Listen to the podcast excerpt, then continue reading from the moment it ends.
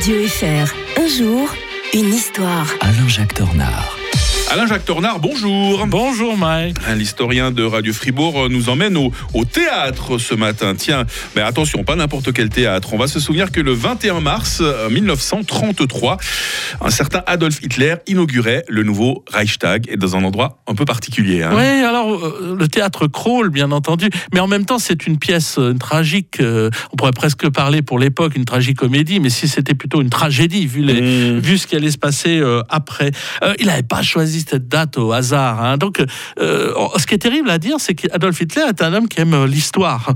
Et Mm. donc, euh, les grands symboles historiques, il y tient beaucoup. Le 21 mars, eh bien, c'est l'anniversaire de l'ouverture par Bismarck du premier Reichstag du précédent Reich, le deuxième Reich, Mm. en 1871, suite à la cruelle défaite de la France que nous avons eu l'occasion d'évoquer. Euh, et donc, euh, ça plaît au vieux maréchal président euh, Hindenburg, celui qui a combattu pendant la Première Guerre mondiale, qui a un peu le, lead- le vieux leader charismatique, héros de Tannenberg, qui a eu les larmes aux yeux et qui serre chaleureusement la main du chancelier Hitler Mm. euh, à ce moment-là, alors qu'il le détestait. Il avait, il avait eu beaucoup de mépris pour lui. Alors, tout part du fait que le Reichstag avait brûlé, Mhm. L'oublier, euh, quelques semaines euh, auparavant. Euh, donc, le soir du 27 février 1933, précisément. Et donc, c'est une idée de Goebbels. Hein. Goebbels, c'est le ministre de la propagande déjà à ce moment-là. Et il se dit, voilà, on va quand même réunir le, le Reichstag.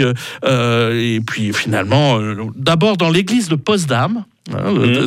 C'était où repose le grand euh, Frédéric II. Euh, Hitler avait un portrait de Frédéric II dans son bunker avant de mourir, par exemple. hein.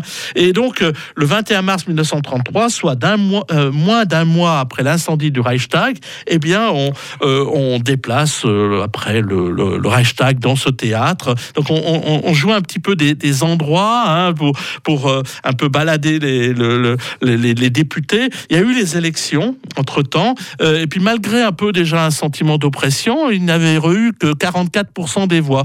Mais grâce à la complicité, il faut quand même le reconnaître, du Zentrum, c'est-à-dire le parti euh, démocrate chrétien allemand, catholique, eh bien, euh, euh, les députés acceptent de laisser les pleins pouvoirs à Hitler pour 4 ans. Alors, bien sûr que 4 ans, hein, c'est long, et en plus, Mm. euh, euh, bien sûr, ça va se transformer peu à peu en une dictature. Le, chance- le président de la République va mourir quelques semaines après euh, Hindenburg, et donc c'est à ce moment-là que Hitler va devenir euh, non plus le chancelier, mais le Führer que Mm. l'on connaîtra ensuite. Alain-Jacques Tornard revient euh, demain. Une histoire qui aurait pu être une simple histoire de mœurs, mais qui est devenue un véritable scandale politique. On évoquera l'affaire Profumo demain, qui avait bouleversé le, le Royaume-Uni. Toujours avec vous, Alain-Jacques Tornard. À très belle journée. Bonne journée à